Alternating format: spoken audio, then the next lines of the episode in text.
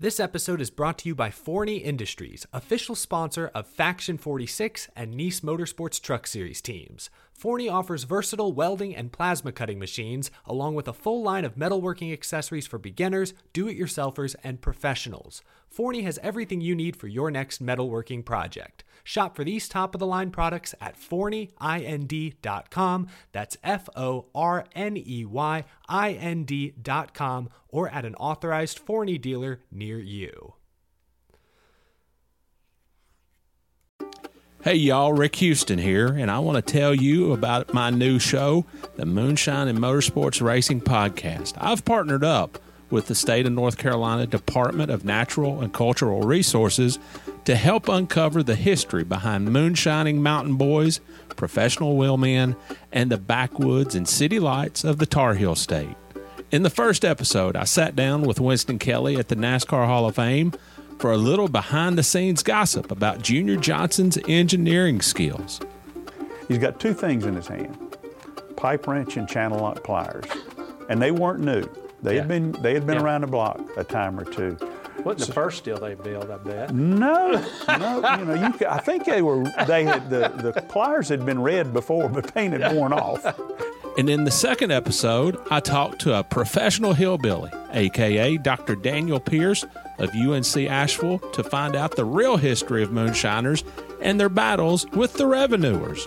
He wrote about one of his experience of trying to chase down this uh, this bootlegger in this this souped up car, and he he complained that the government gave him these piece of crap, cheapo cars, and that, that were really no match. But he thought he was doing pretty good, and then the guy just hits it and just takes off and practically disappear. But then the guy makes a bootleg turn uh, and comes back towards him.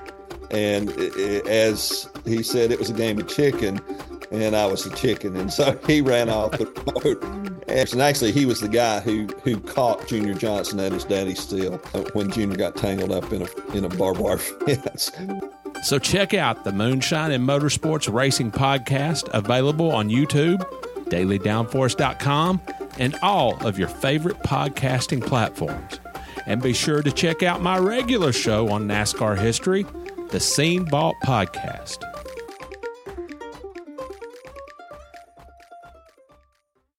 Hey there, NASCAR fans! Have you got your copy of the latest edition of NASCAR Pole Position Print Magazine? If not, there's no better time than now to subscribe at polepositionmag.com. NASCAR Pole Position is the only print magazine covering NASCAR. Officially licensed by NASCAR, NASCAR Pole Position Magazine is published throughout the NASCAR season, and each edition is an instant collector's item, packed with great feature stories and photography. The magazine is even mailed to you in a poly bag for those who love to collect NASCAR memorabilia. At polepositionmag.com, you can even find past issues available to purchase. Get your subscription to NASCAR Pole Position and get great NASCAR content delivered straight to your mailbox throughout the season. Learn more at polepositionmag.com.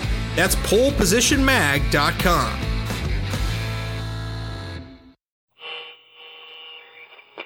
Hello, my name is Rick Houston, and welcome to the Scene Vault Podcast, your source for all things NASCAR history. Presented by QWare. Maintain excellence. It's going to be a hell of a long time before you ever see another checkered flag. I'd only been in the business barely a year and a half, closing in on two years, and I had never been a crew chief. I would go to work for a team, we'd run a few races, and then the team would fold up and close the doors, and I'd have to move on to something else. I said, Tim, don't have no tires. And he about had to come apart. the day NASCAR and all of us associated in any way with NASCAR forget its past, that's the day we don't have any future. Hello, everyone. I'm Steve Waid. And my name is Rick Houston, and welcome to the Scene Vault Podcast presented by QWare.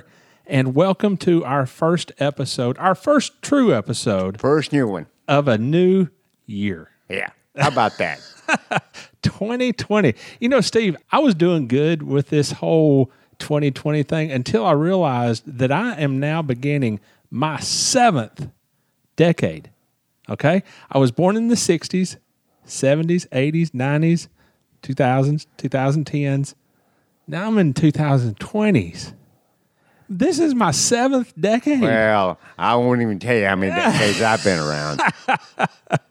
And to make matters worse, last week I told you about my New Year's resolution, how I was going to walk every day. I walked every day last week, okay? Six days out of the seven. Took yesterday off, took Sunday off. I walked a total of a little more than 14 miles. And the result was I gained a pound. Come on, man. That's just not right. no, it is not. Okay, now in all seriousness, I can't account for it though, because last week was Adam and Jesse's birthday. We went to this Brazilian steakhouse. and I don't know if you've ever been to a Brazilian steakhouse, but they literally keep bringing you all these different kinds of meats. I mean, and it's Parmesan crusted filet mignon. Don't it's they slice it in front of you? Yeah. So we went to eat at this place, and then I had a piece of birthday cake. So I, I can account for my pound. I was going to say, you're Kinda, lucky you didn't gain more than one pound. But yeah, I walked 14 miles last week and still managed to gain weight. so that is absolutely being a Houston. I am Houston to my core. I sat on my fanny and watched football and lost two. times. oh man, what you, you skinny people just make me mad. Steve, this week in our first interview of the new year, we're coming at people pretty hard right off the bat. Larry McReynolds. And Steve, we talked for nearly an hour and a half right before Christmas. So this was pretty cool to be able to sit down with him at his shop. We talked for that long, and we never even mentioned Robert Yates, Davey Allison, Ernie Irvan, Richard Childress, Dale Earnhardt, Mike Skinner. Didn't even mention those guys. What the heck did you guys talk about? We talked about the early years of his career when he was known as Baby Boy McReynolds. And we actually talked about that. That was actually his nickname, Larry Baby Boy McReynolds. So, and again, Steve, I love doing these interviews because we know Larry McReynolds as the crew chief for Davey Allison. Sure. We know Larry McReynolds as the crew chief for Dale Earnhardt when he won his Daytona 500.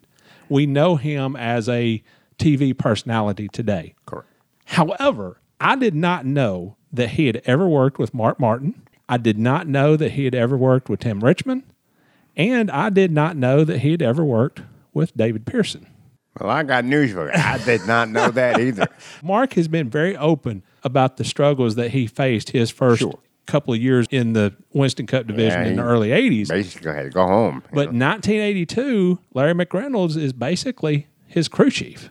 Larry did talk about his pretty rough start in the sport and how he so often had to hit the road to find another opportunity in the sport. When one team ran out of money, he would have to yeah. move on and find something else. Well, you know, perseverance paid off. Well, perseverance paid off, definitely. And I kind of had to laugh because that's a story that a lot of people can Yeah. tell. That's a story that I can tell about my early, you know, Sure. racing career. My first job in racing was with a guy who had won $20,000 in the Virginia State Lottery and decided that he was going to start a racing publication. I went to work for him. I actually lived in Yadkinville at that time. I was on it, man. I, I had my first full time job in racing, and I moved from Nashville to North Carolina to Yadkinville, North Carolina. And about two weeks after I got here, I stopped getting a paycheck. and then I moved to Virginia Beach, Virginia, to work for another small racing publication. And about a month later, I was back in Nashville. so, yeah, I could really sympathize with Larry Mac's early career. Yeah. Definitely. Well, So- my early career was not nearly as, shall we say, mobile as you and Larry. You were uh, actually getting a paycheck. That's not even fair, man. Well, I'll tell you, I started work at the Martinsville Bulletin. And when I was at the Bulletin was the first time I ever covered a race because the Martinsville, of course, you had to. yeah. Uh, you had yeah, to. yeah. And I went out to the track the first day, and you talk about a lost soul. oh, man. But, you know, everything good came from it. Steve, in our second segment, we are going to go back to the April 14th, 1983 issue of Grand National Scene. And that's an issue that I actually had to pull out to check on a race that Larry Mac had mentioned. Right. So I figured we'd just go through the rest of the issue. Harry Gant won the event, but it was an engine going bad in Darrell Waltrip's car that Yeah. helped make that happen. And there were some bars being thrown back and forth between Oh, a few really? drivers. Oh, and really? Of course, you guys were all over those barbs. and then there were some parts being confiscated by NASCAR in the old Darlington garage area. The sheriff, Dick Beaty, was not going to let anybody get away with No, anything he was very, watch. very persistent about that. And Steve, on Patreon, if people could please consider supporting us on Patreon or PayPal, support us, support QWare, support Brian Kilb. That is what makes this podcast possible. I don't even want to guess how much time you and I have spent on this podcast. So if you can help us out on Patreon, uh, we would truly appreciate it. $5 a month, you will receive one of the commemorative issues that we did with Darlington plus one classic issue of Winston Cup Scene. $10 a month, you'll get the papers and a signed Steve Waid Tracks rookie card. None of them we have we have three left. Three left. We have right. we still have three left. So jump on that while they're still around. And then finally, fifty dollars a month, you'll get ten classic issues of Winston Cup Scene. You'll get the commemorative issue of Grand National Scene, and you will get the Scene Vault podcast jacket. Yeah. Yes, yes, there are only three in existence right now. There's yours and mine, and Eric Quinn has one. So, you know, from QWare, he has one. So, $50 a month, I know that's a lot, but if you can help us out, we would truly appreciate it. You can do that at patreon.com slash the Scene Vault podcast. Or if you'd rather do just a one-time show of support for any amount, $5, $100, $500, you can do that at paypal.me slash the Scene Vault podcast.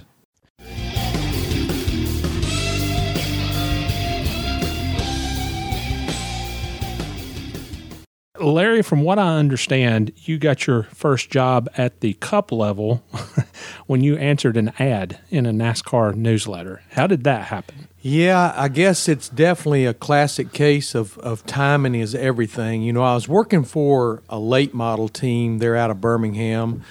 Uh, Bobby Ray Jones was the owner. Mike Alexander was driving it, and we were definitely winning our fair share of races all over the southeast, Birmingham, Nashville, Montgomery, Pensacola, Mobile.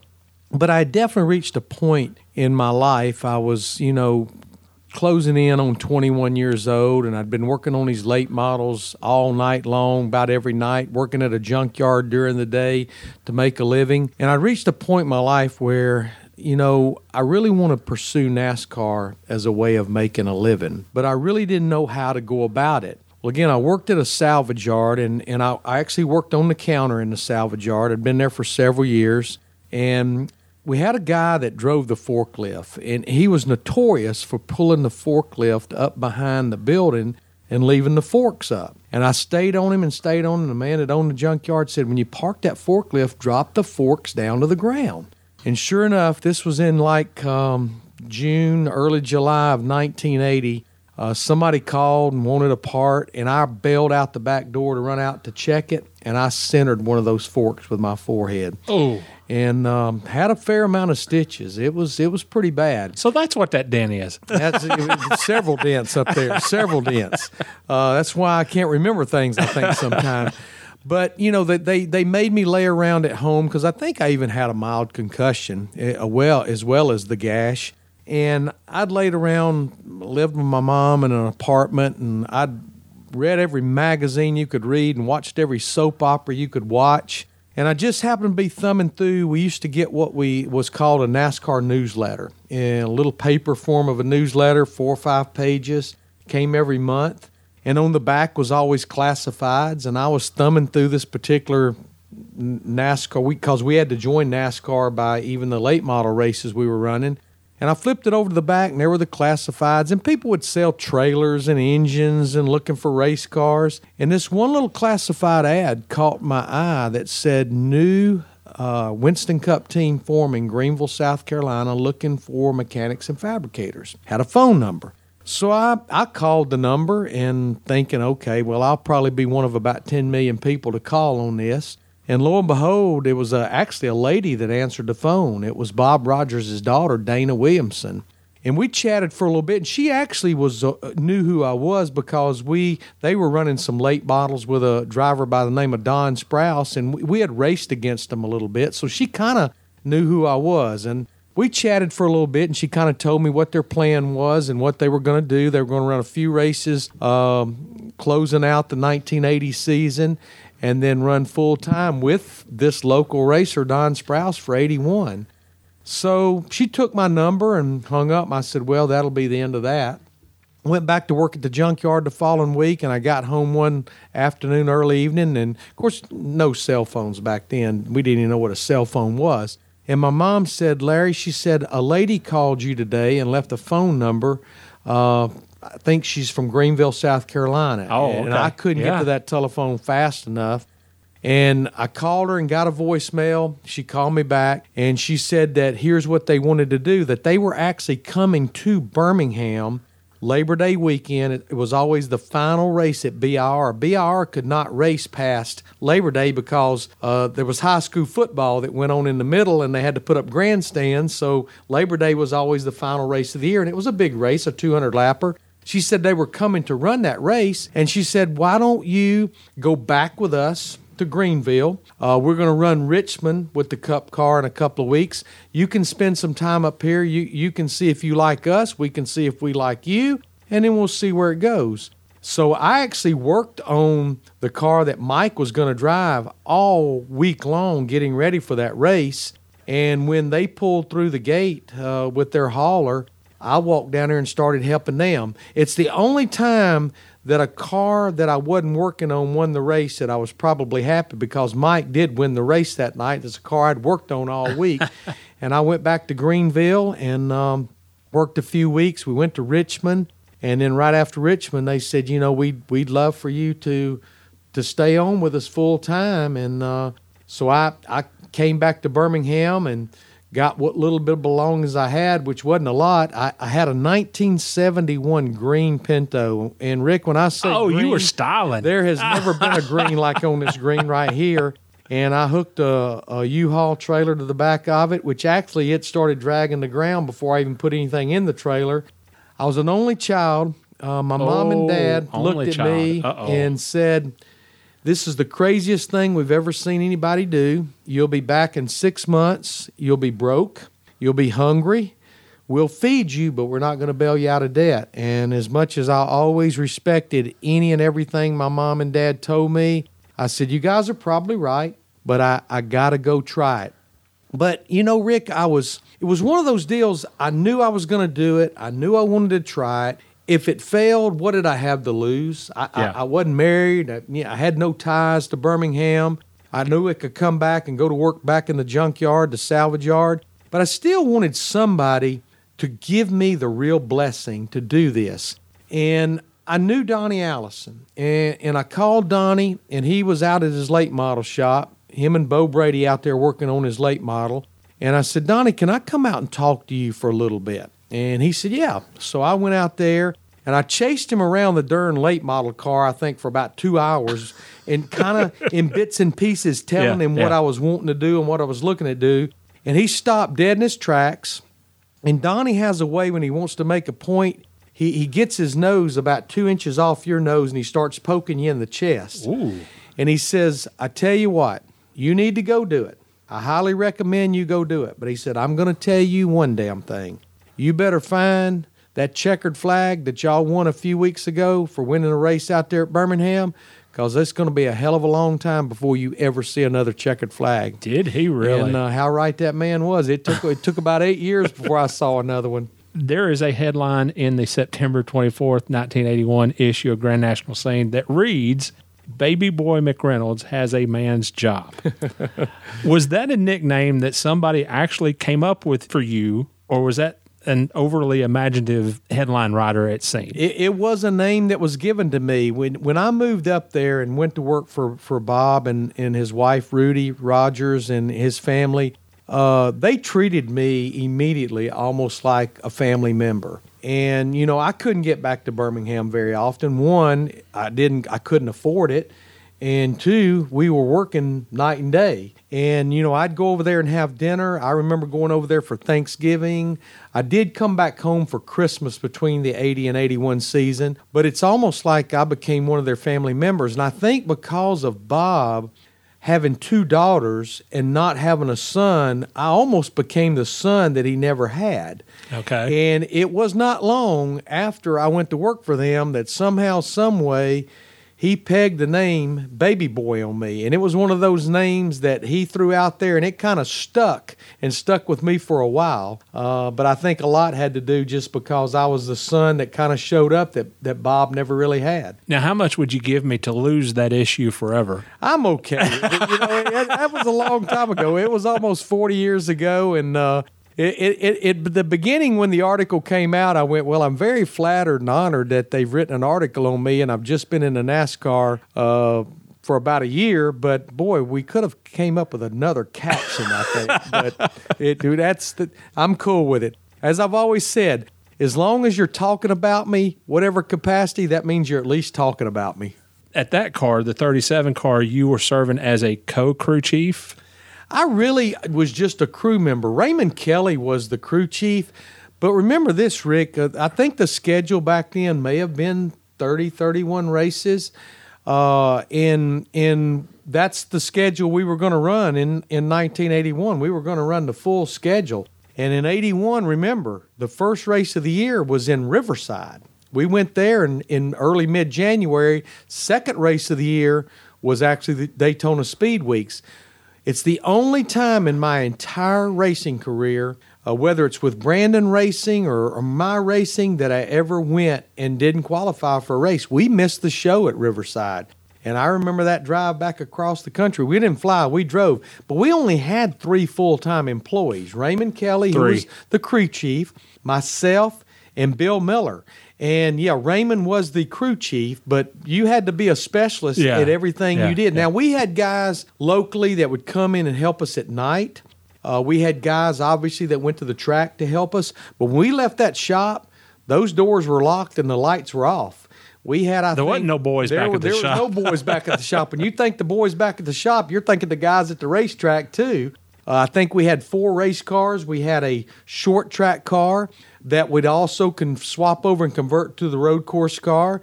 We had a Daytona Talladega car, and we had two intermediate cars, and that's all we had was those four race cars.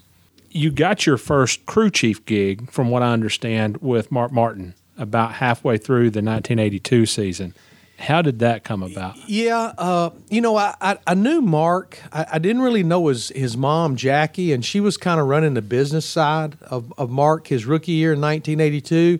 But we had raced against Mark some in the late model series. In fact, in 1978, uh, the famous late model race still going today called the Snowball Derby in Pensacola, Florida, we won that race with Dave Mader III, and a very close second behind us was Mark Martin. I got a picture still today at home, a fairly good sized picture of Victory Lane, of course, was on the front straightaway and Mark Martin is coming into the picture. He's coming to congratulate Dave for, for beating him and winning the race. So we ran the we ran the majority of 1981 the full schedule. We ended up skipping that Texas Riverside Michigan jaunt in June. We Yeah. just we were running out of time. We were running out of a lot of things. Also, I think Bob was Bob was well off, but but as we know, if you want to make a small fortune in NASCAR, just bring a large fortune. Just start out with a big one. So exactly. so I think that was taking a toll because it was totally self-sponsored. Rogers Leasing Racing was Yeah. on that that Yeah. car every year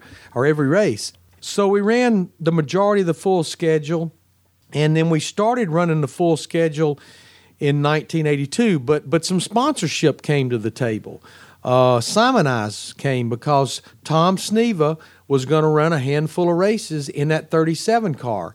And it was an it was really a pretty cool deal because Sneva was going to run some of the bigger races, and then Neil Bonnett was driving for the Wood Brothers, and Warner Hodgdon was backing him, and the Wood Brothers just refused to run the full schedule. The only short track they would run was Martinsville. So Bob and Dana put together to run Tom Sneva the bigger races with the Simoniz sponsorship. And then filling in the holes with Neil Bonnett driving the 37 car, basically a a red, white, and blue car. Had that Warner Hodgdon look, but he did not put his name on the car. It was Wow, a white okay. car with a red roof, roof with some blue striping on it. And number 37. Number 37. I Oh, wow, think. Yeah, we ran Bristol. I think we may have run Richmond. Only ran a couple races, but the deal with Sneva and Simoniz, it didn't work out, and Sneva went away. Donnie Allison, ironically, ran a couple races. We actually had a really good run going at Talladega in, the spring of 82, and the darn windshield caved in. That's when we ran glass windshields. We still got a top 10 finish, but by the time we got to May, the Coke 600, I think Bob had finally drawn the line in the sand. That the Simonized deal had kind of went away. The Hodgdon deal really wasn't that much money. And I think he just said, I can't do it no more. You know, I've done it for almost a year and a half and I can't do it. So he kept me on and he told me, he says, Look, you've got a job with Bob Rogers as long as you want. And the biggest thing I need you to do is work with some folks to come in that's going to get our stuff ready for an auction. So I did it. You know, they came in and I inventoried everything, cleaned everything up, got everything ready for the auction. But I'm I'm really starting to wonder, okay, what am I going to do? I, I didn't I didn't move to Greenville, South Carolina to work for Bob Rogers in his body shop or his rental car business or whatever. I came to the Carolinas to work in NASCAR. But but I still had a job. I agreed to stay till this auction, you know, made it. It was a two day auction. It was somewhere in late June, early July. So Mark and Jackie Martin, his mom, came to the auction. They were there both days. And about halfway through the second day, Mark kind of cornered me, uh, hands in his pocket, and said, "Hey, what are you what are you going to do?" And I said, "I don't know, Mark." I said, "I promised Bob I'd get him through this auction, and then we just see where we're going to go." And he says, "Well," he said, "we might like to talk to you." And he said, "Why don't you get this auction done and come up to Charlotte Yeah. and and let's have a conversation?" His shop was right there behind the Goodyear building, uh, right there on the corner. Uh, it's Charlotte Motor Speedway. Okay, yeah. And so got the auction done. Next week, I went up there and met with him and his mom, and it floored me. It's like they're talking about me coming up and being the crew chief. So I, I'd only been in the business barely a year and a half, closing in on two years, and I had never been a crew chief, but. They were having some issues with their current crew chief, and Mark really was the crew chief. Mark made the calls Yeah. on that car. And another ace in the hole, which was pretty cool, is Herb Nab was working part time for him. He would go to the No racetrack. No, I him. didn't know that. So really, all I would need to do is oversee the preparation of the car at the shop, make sure what Mark wanted to get done got done, make sure what Herb wanted to get done got done. So yeah, even though I would carry the title of crew chief, there were other call other guys really making the call. So, you know, I took the job and, and moved to, to Charlotte, North Carolina and we we finished out the year in 82 and and it, and it was a struggle. You know, they were really doing it totally on their own. They had some small sponsorship uh, from Apache Stove. And I remember Jackie coming to me and uh, with about two or three weeks to go in the season, and she said, Larry, this is going to be it. She said, if we can just get through these final two or three races, we're going to have to close the doors at the end of the season. And I said, I got an idea, Jackie.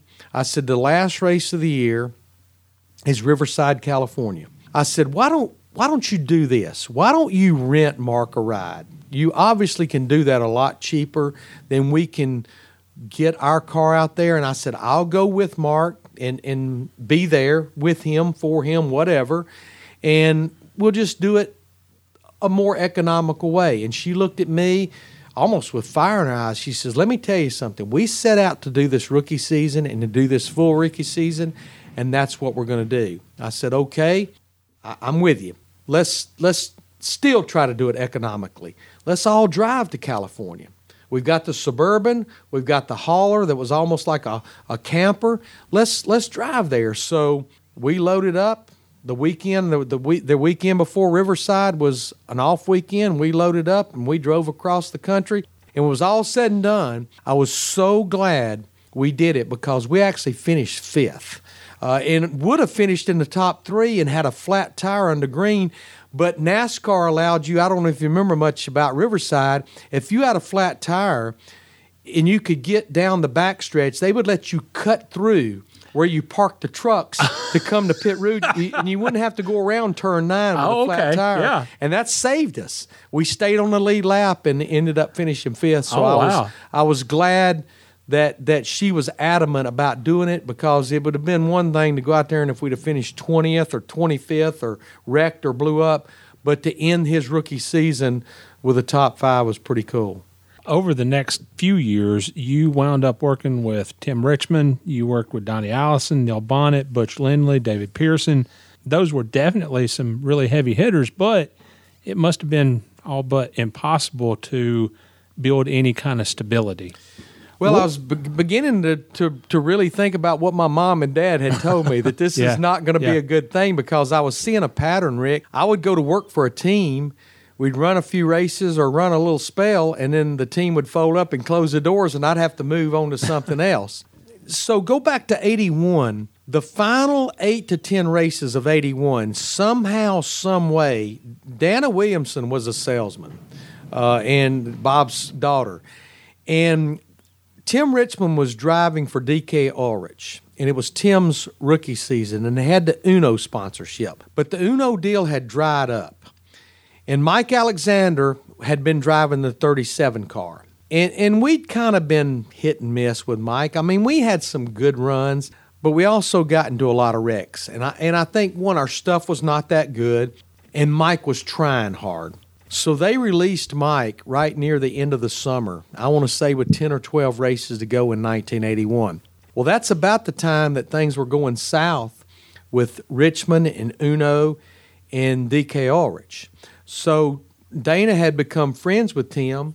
Lo and behold, she put a deal together for Tim to run our, the last eight or 10 races driving that 37 car.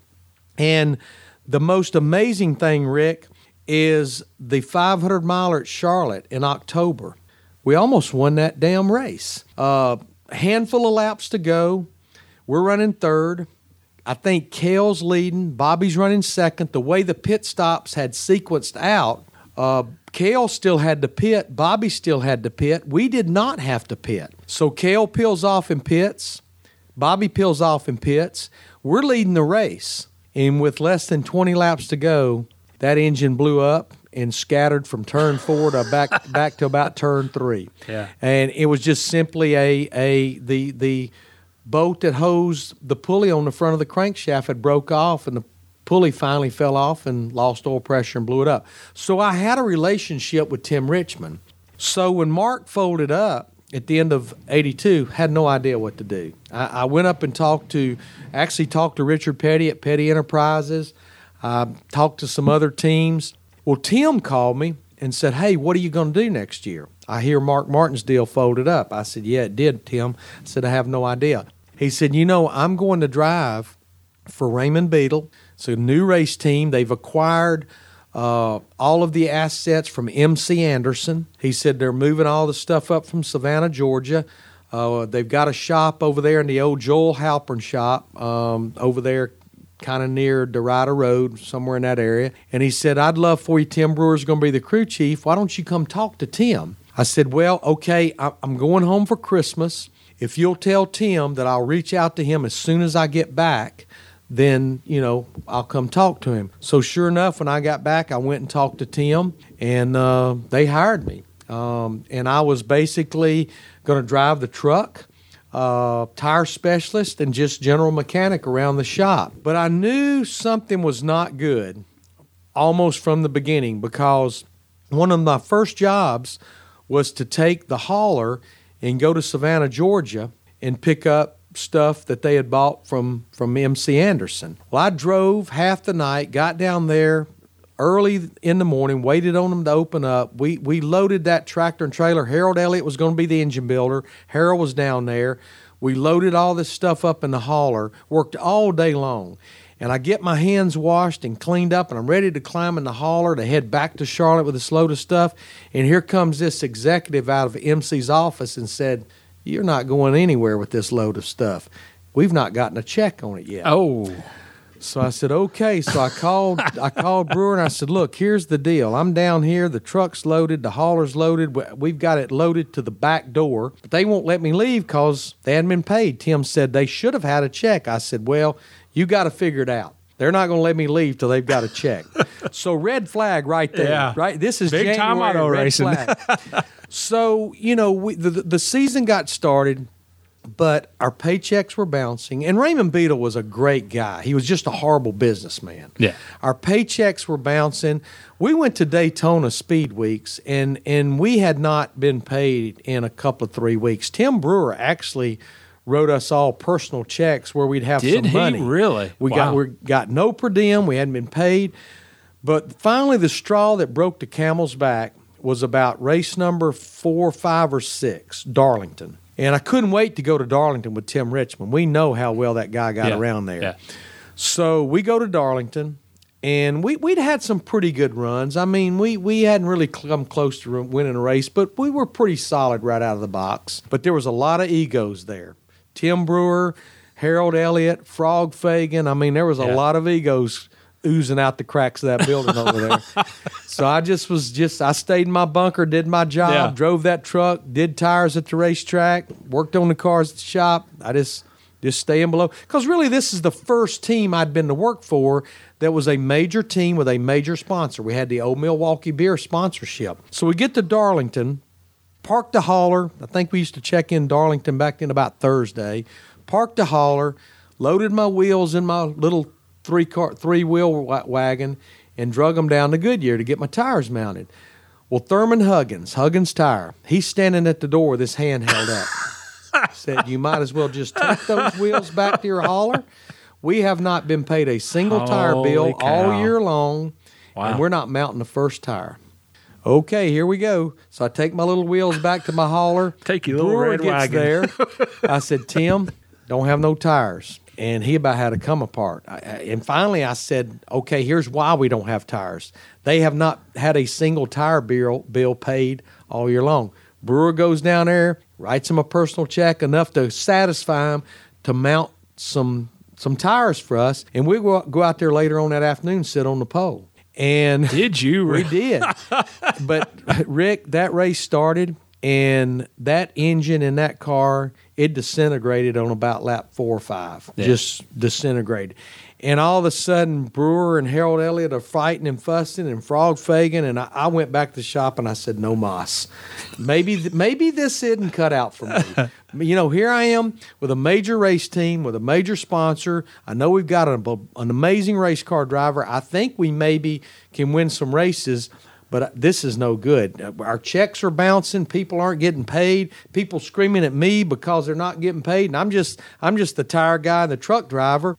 I I don't want this. I don't need this. So I went in and first of the week and I said, Tim, I'm, I'm done. I don't know what I'm going to do, but I'm done. So ended that deal.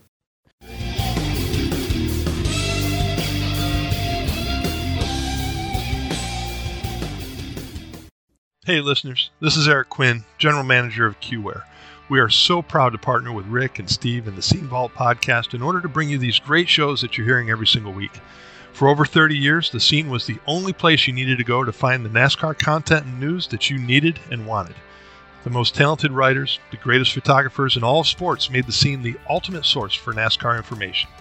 At QWare, we've taken that same philosophy and applied it to our online maintenance management system. One source, one solution that provides you with all of the information you need to get the job done.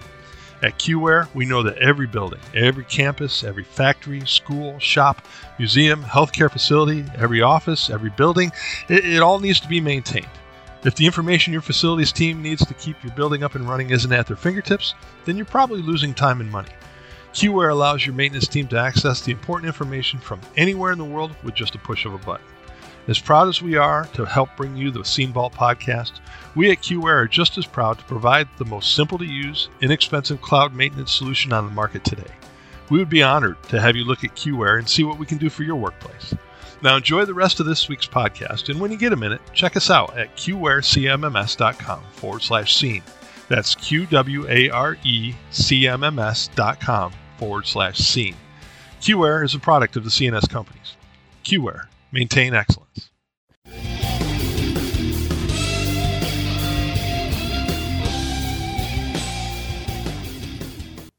So, Steve, Larry Mac, he answers an ad in the NASCAR newsletter for a team that's looking for a crew member to move to South Carolina. And of course, at that time, Larry Mac's living in Alabama, so that was going to be a big move for him. Right.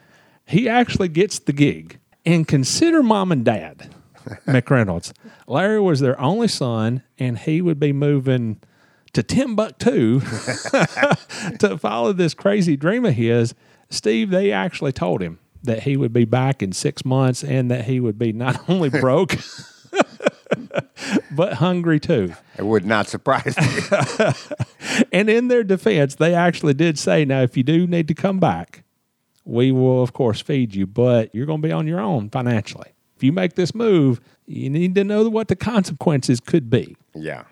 So just imagine what that must have been like for him to be making that move. You know, it's got to be very challenging and very daunting. But Larry Mac knew what he wanted to do. Now, Yeah. give that to him. He knew what he wanted to do. And as we'll learn as we talk to him, he made it all happen.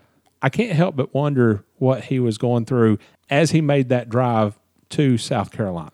I remember when I moved for good Yeah. from Nashville to North Carolina. I had been up and down I 40 many, many times going to my grandparents' home in Johnson City. So just past Knoxville, there's a split where I 40 continues on into North Carolina, or you get onto 81 to go to Johnson City. I had been up 81 many, many times going to my grandparents' house. But when I made that turn, going to I 40,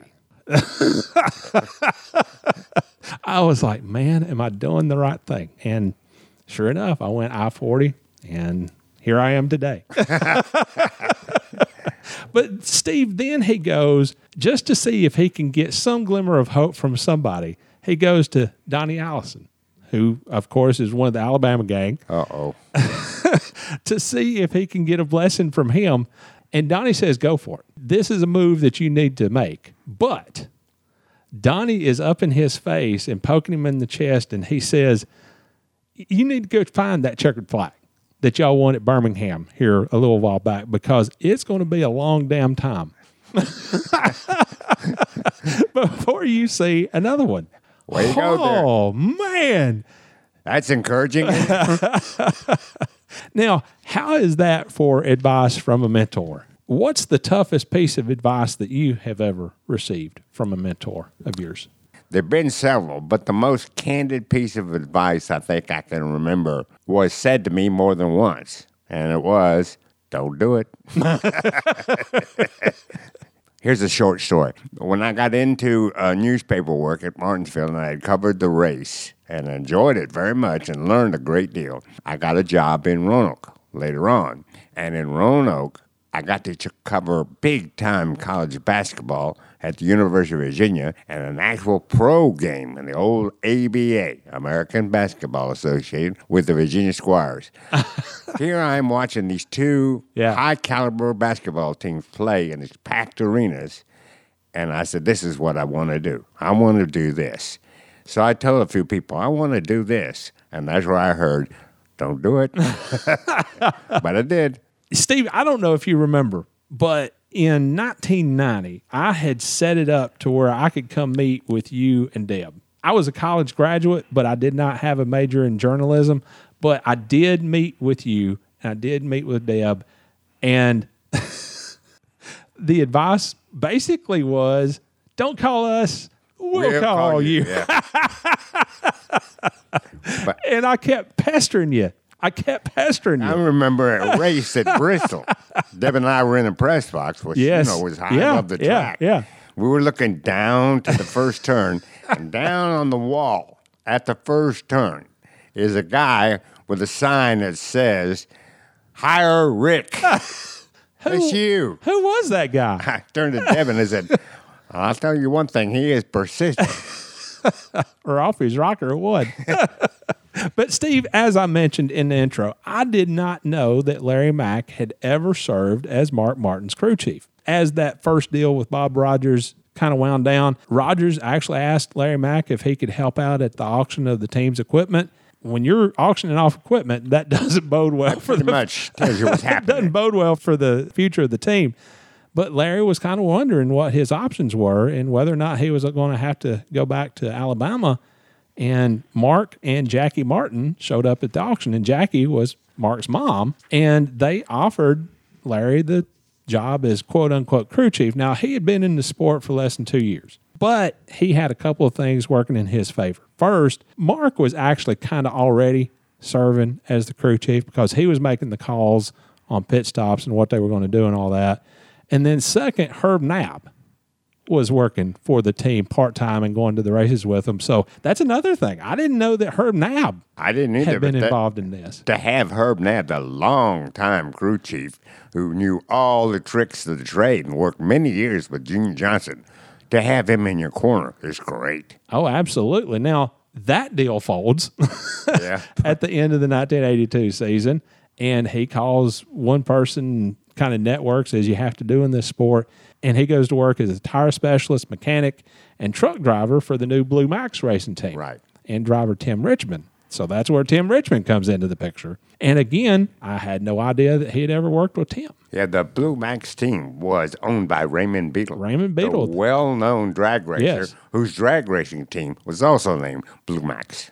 Well, one of Larry Mac's first assignments was to go down to Savannah, Georgia to pick up a bunch of stuff that Raymond Beadle had apparently bought from MC Anderson. Why do you say apparently? Larry Mac drove basically all night, got to the shop, loaded everything up, and then here comes some guy running out of the office and said, Hey, hey, wait a second, wait a second. Uh, we're, you're not going anywhere until we get some money. Not And- an auspicious start. And the guy said that he had not received any money for this deal. The season started and their paychecks were bouncing. And Tim Brewer, who was the crew chief, Steve, he actually wrote the crew personal checks. Yeah. So they'd at least have some money. right. So that's pretty impressive that Very he was willing to do for that. him to do.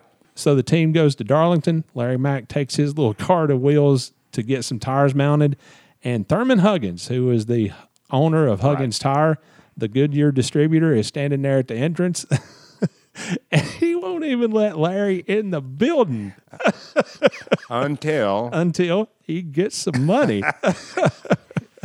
All right, well, you know, it should be worth noting this is a new team yes, with an established drag racer as the owner. You would think right. That they would have some kind of financial foundation. And a sponsor Exactly. in old Milwaukee. That's right. Yeah. Yeah. Where is the money going? I don't know that, but Tim, I don't either.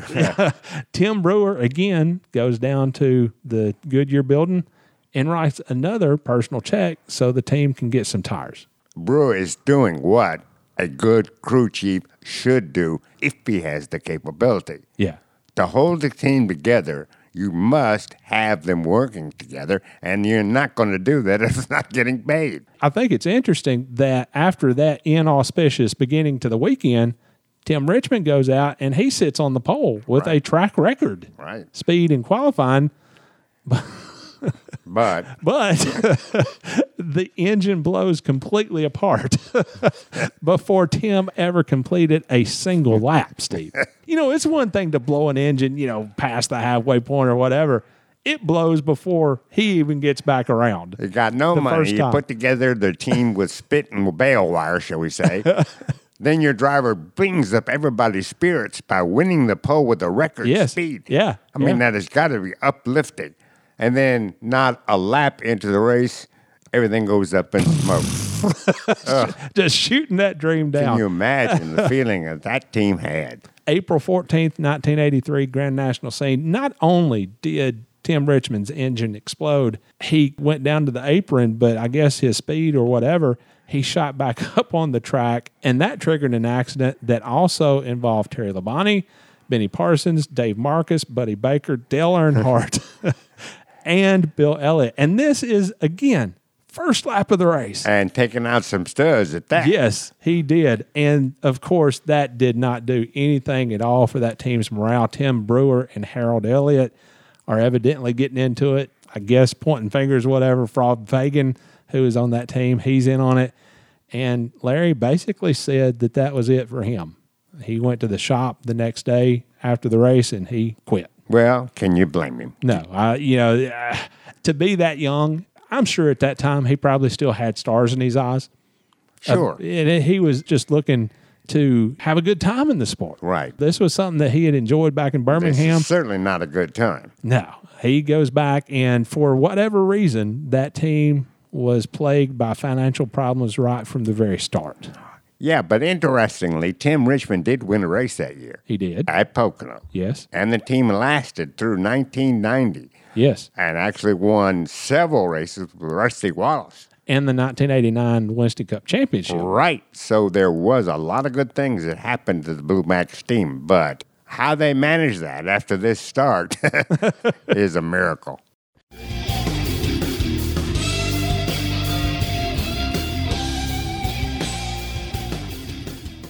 Steve, follow Brian Kelb on Instagram and Twitter at Speedway Screens and check out his inventory at speedwaytsj.etsy.com. And Steve, Brian is going to be stepping up to the plate on a project that we've got in the works. Oh, is he really? Yes. Brian's on point with uh-huh. us and he is helping us out. And I truly do appreciate that. So do check out his inventory. You'll, you'll T-shirts. You'll jackets, whatever your little heart desires, he more than likely has in any number of different drivers. So check Brian out on Instagram and Twitter at Speedway Screens and check out his inventory at speedwaytsj.etsy.com.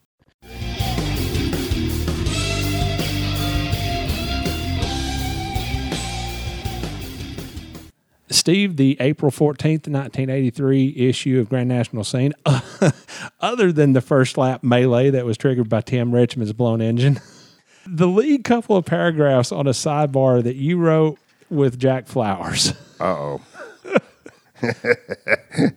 When it's mating season, the young lions become restless. Oh, my gosh.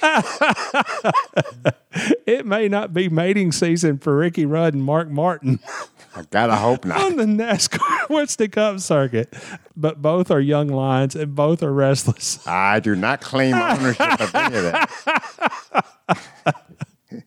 It may not be mating season for Ricky Rudd and Mark Martin. Just let that one settle. Okay, okay. Oh my goodness. Okay, let's see.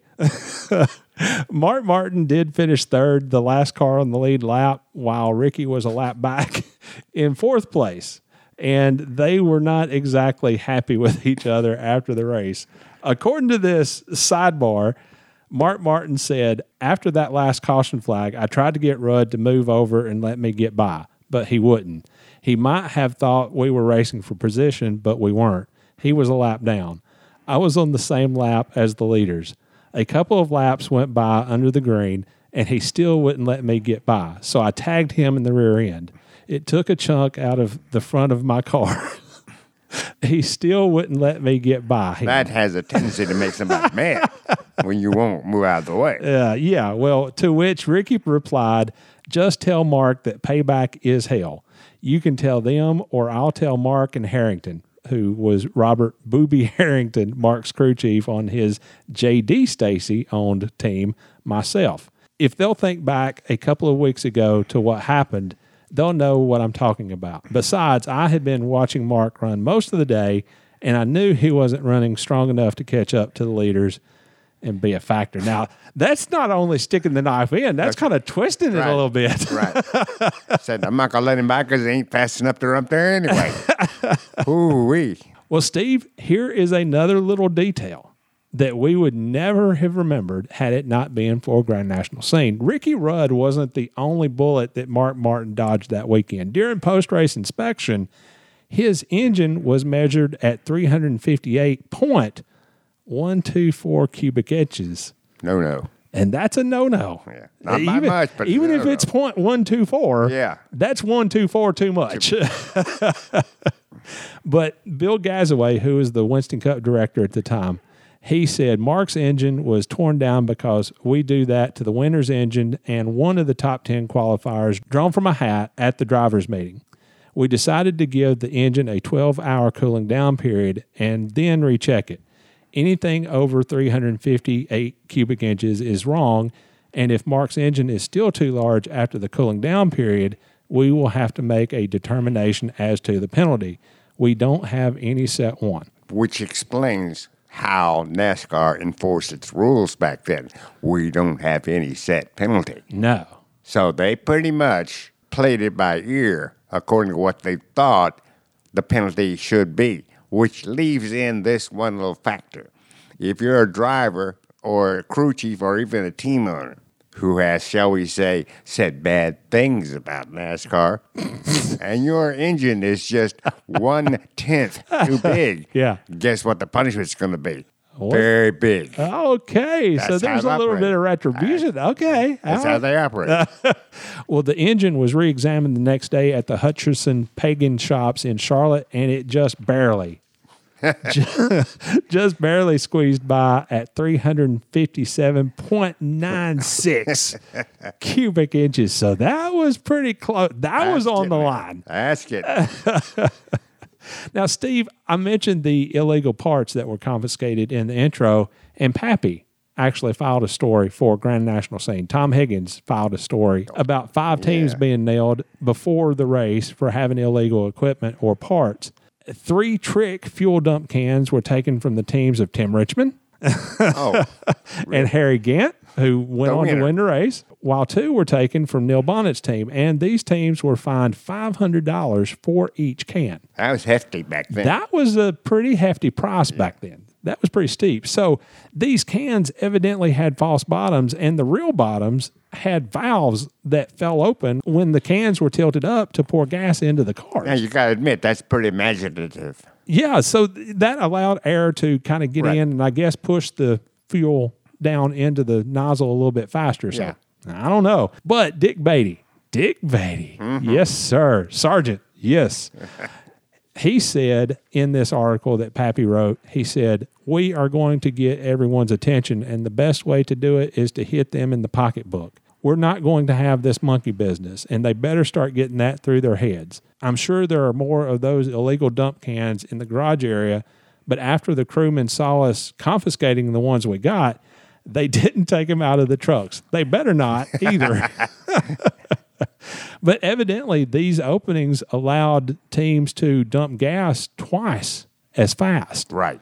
as an approved can was. But now the difference is when these guys were caught, the NASCAR now knew what was going on, and the other teams out there knew that NASCAR knew. So Yes. they dared not take a chance. Illegal fuel cells were confiscated from the teams of Ricky Rudd and Ron Bouchard that were a half inch too wide, which would allow teams to actually carry more cubic inches of fuel. right. Of course, the more fuel you carry, the- better gas mileage you get. Absolutely. Let me explain a few things. During the early to mid 80s, uh, cheating reached a fine art in NASCAR. Oh, yeah, yeah. And there's a reason for that. And I really don't want to put anybody down here, but NASCAR just did not have the equipment that, or the personnel to keep up with what these teams were doing. Now, they did it slowly but surely, but that's only after, and I credit Dick Beaty for this, improvements were made in the inspection process. Most notably, inspectors were hired for more money Yeah. and more financial stability. Therefore, they were much more dedicated to their work. And that started a slow turnaround into what NASCAR was doing in terms of inspecting. It slowly allowed NASCAR to catch up with the teams. Now, when technology came along, like it is today, I don't think there's any doubt NASCAR has the upper hand on the teams. I know that Dick Beaty actually had some of the illegal parts at his home. Uh-huh. I also, I think this story actually mentioned the fact that some of these illegal parts were on display. Yes, Dick the- Beaty used to do that all the time. Yeah. If he catch an illegal uh, piece of equipment, he would put that out, label it, and put it on a table in Yeah. the garage area for everyone to see. Served to two purposes. Uh, it allowed the other team. Well, it served a specific purpose. The teams that were trying the same thing could now see that that piece of equipment was right in front of them. They had the same thing. They now knew that Beaty knew what it looked like Yeah. and that it was illegal. And they, for the most part, just took it out of the car. And that display basically said, don't do this. That's right. or else. And they it, and it worked. Also, wasn't there a display at the NMPA Hall of Fame in Darlington Yes, of for some of these parts? time. Yeah. Okay. All right. Cool. Yeah. Now, another question that this story kind of brought up, and it's one that you should be able to speak to, being in the position that you were in as editor at Grand National Scene and also being really good friends with Tom. Was there ever an offer made to Tom to bring him on board at Grand National Scene? No. Was there not? No, he really? was he no, he was he was very tickled to be a correspondent. Okay. But uh, to be very honest with you, uh, we could never match his salary. Okay. got at the Yeah. Charlotte Observer, and I don't know that we could have matched his benefits either. Okay. And uh, and Tom was very happy at the Charlotte Observer, so we didn't even make an attempt. But he was also very happy for writing for Grand National Scene and Grand National Illustrated for several years. Steve Geoff Bodine had actually kind of dominated the race. He led seven times for a total of 205 of the race's 367 laps, but he had a tire go bad on him on lap 353 and he hit the wall and that dropped him out of the race. So that handed the lead over to Darrell Waltrip and he was, yeah, he had set sail and looked to be in pretty good shape to win the race. The last several laps of the race were actually shown on ABC, the Wide World of Sports, old school, the way that so many races had been shown prior to the 1979 Daytona 500. But with a couple laps to go, Darrell kind of slowed up and Harry Gant passed him. Harry had already won a couple of races by that time, but it appeared that he was going to finish second again. again, as he had done so many times before. But he went on to win this race. He said, in your race lead, he said, with two laps to go, I saw a puff of smoke come out of Darrell's car. I thought it might be from a tire being rubbed, but then he passed a car in turns three and four and seemed to be under power. Then I saw the smoke again in the first turn and I knew something was wrong. Darrell had that bad luck at the end, and you hate to see something like that happen. I know because I've lost a lot of races the same way. It has happened to most every driver in racing. But Travis Carter, the crew chief, and the team had our car running well enough for me to be up there in second place and take advantage of the good luck we had. You've got to be good enough to be there to win races, and we were. Steve, there was an SOC item in this issue, a seen on the circuit item. The 1983 NCAA Division One men's basketball national championship had been decided the week before on a last-second alley-oop dunk by North Carolina State's Lorenzo Charles. Right. What number did Lorenzo Charles wear? Well, as I recall, 43. 43.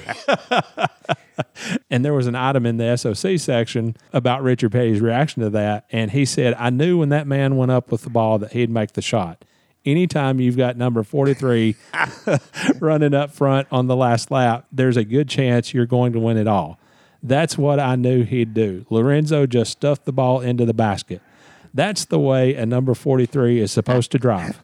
I mean, play. Memorable basketball game. That was the one when uh, Lorenzo made the stuffed dunk to win the game. The next picture you saw on your TV screen was Jim Valvano. Yes. The NC State coach running around the court looking for somebody to hug. and that, ladies and gentlemen, is the one and only reference to college basketball ever on this podcast.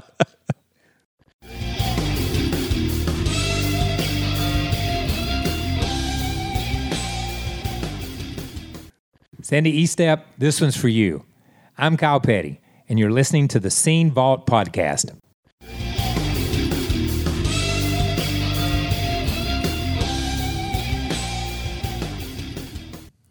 Steve, this is not an iTunes review, but this was a comment on one of the Facebook groups that I had to share because it's just absolutely fantastic. Jeremy Moore said, Rick Houston, I subscribed back in the day and I recently found the Scene Vault podcast.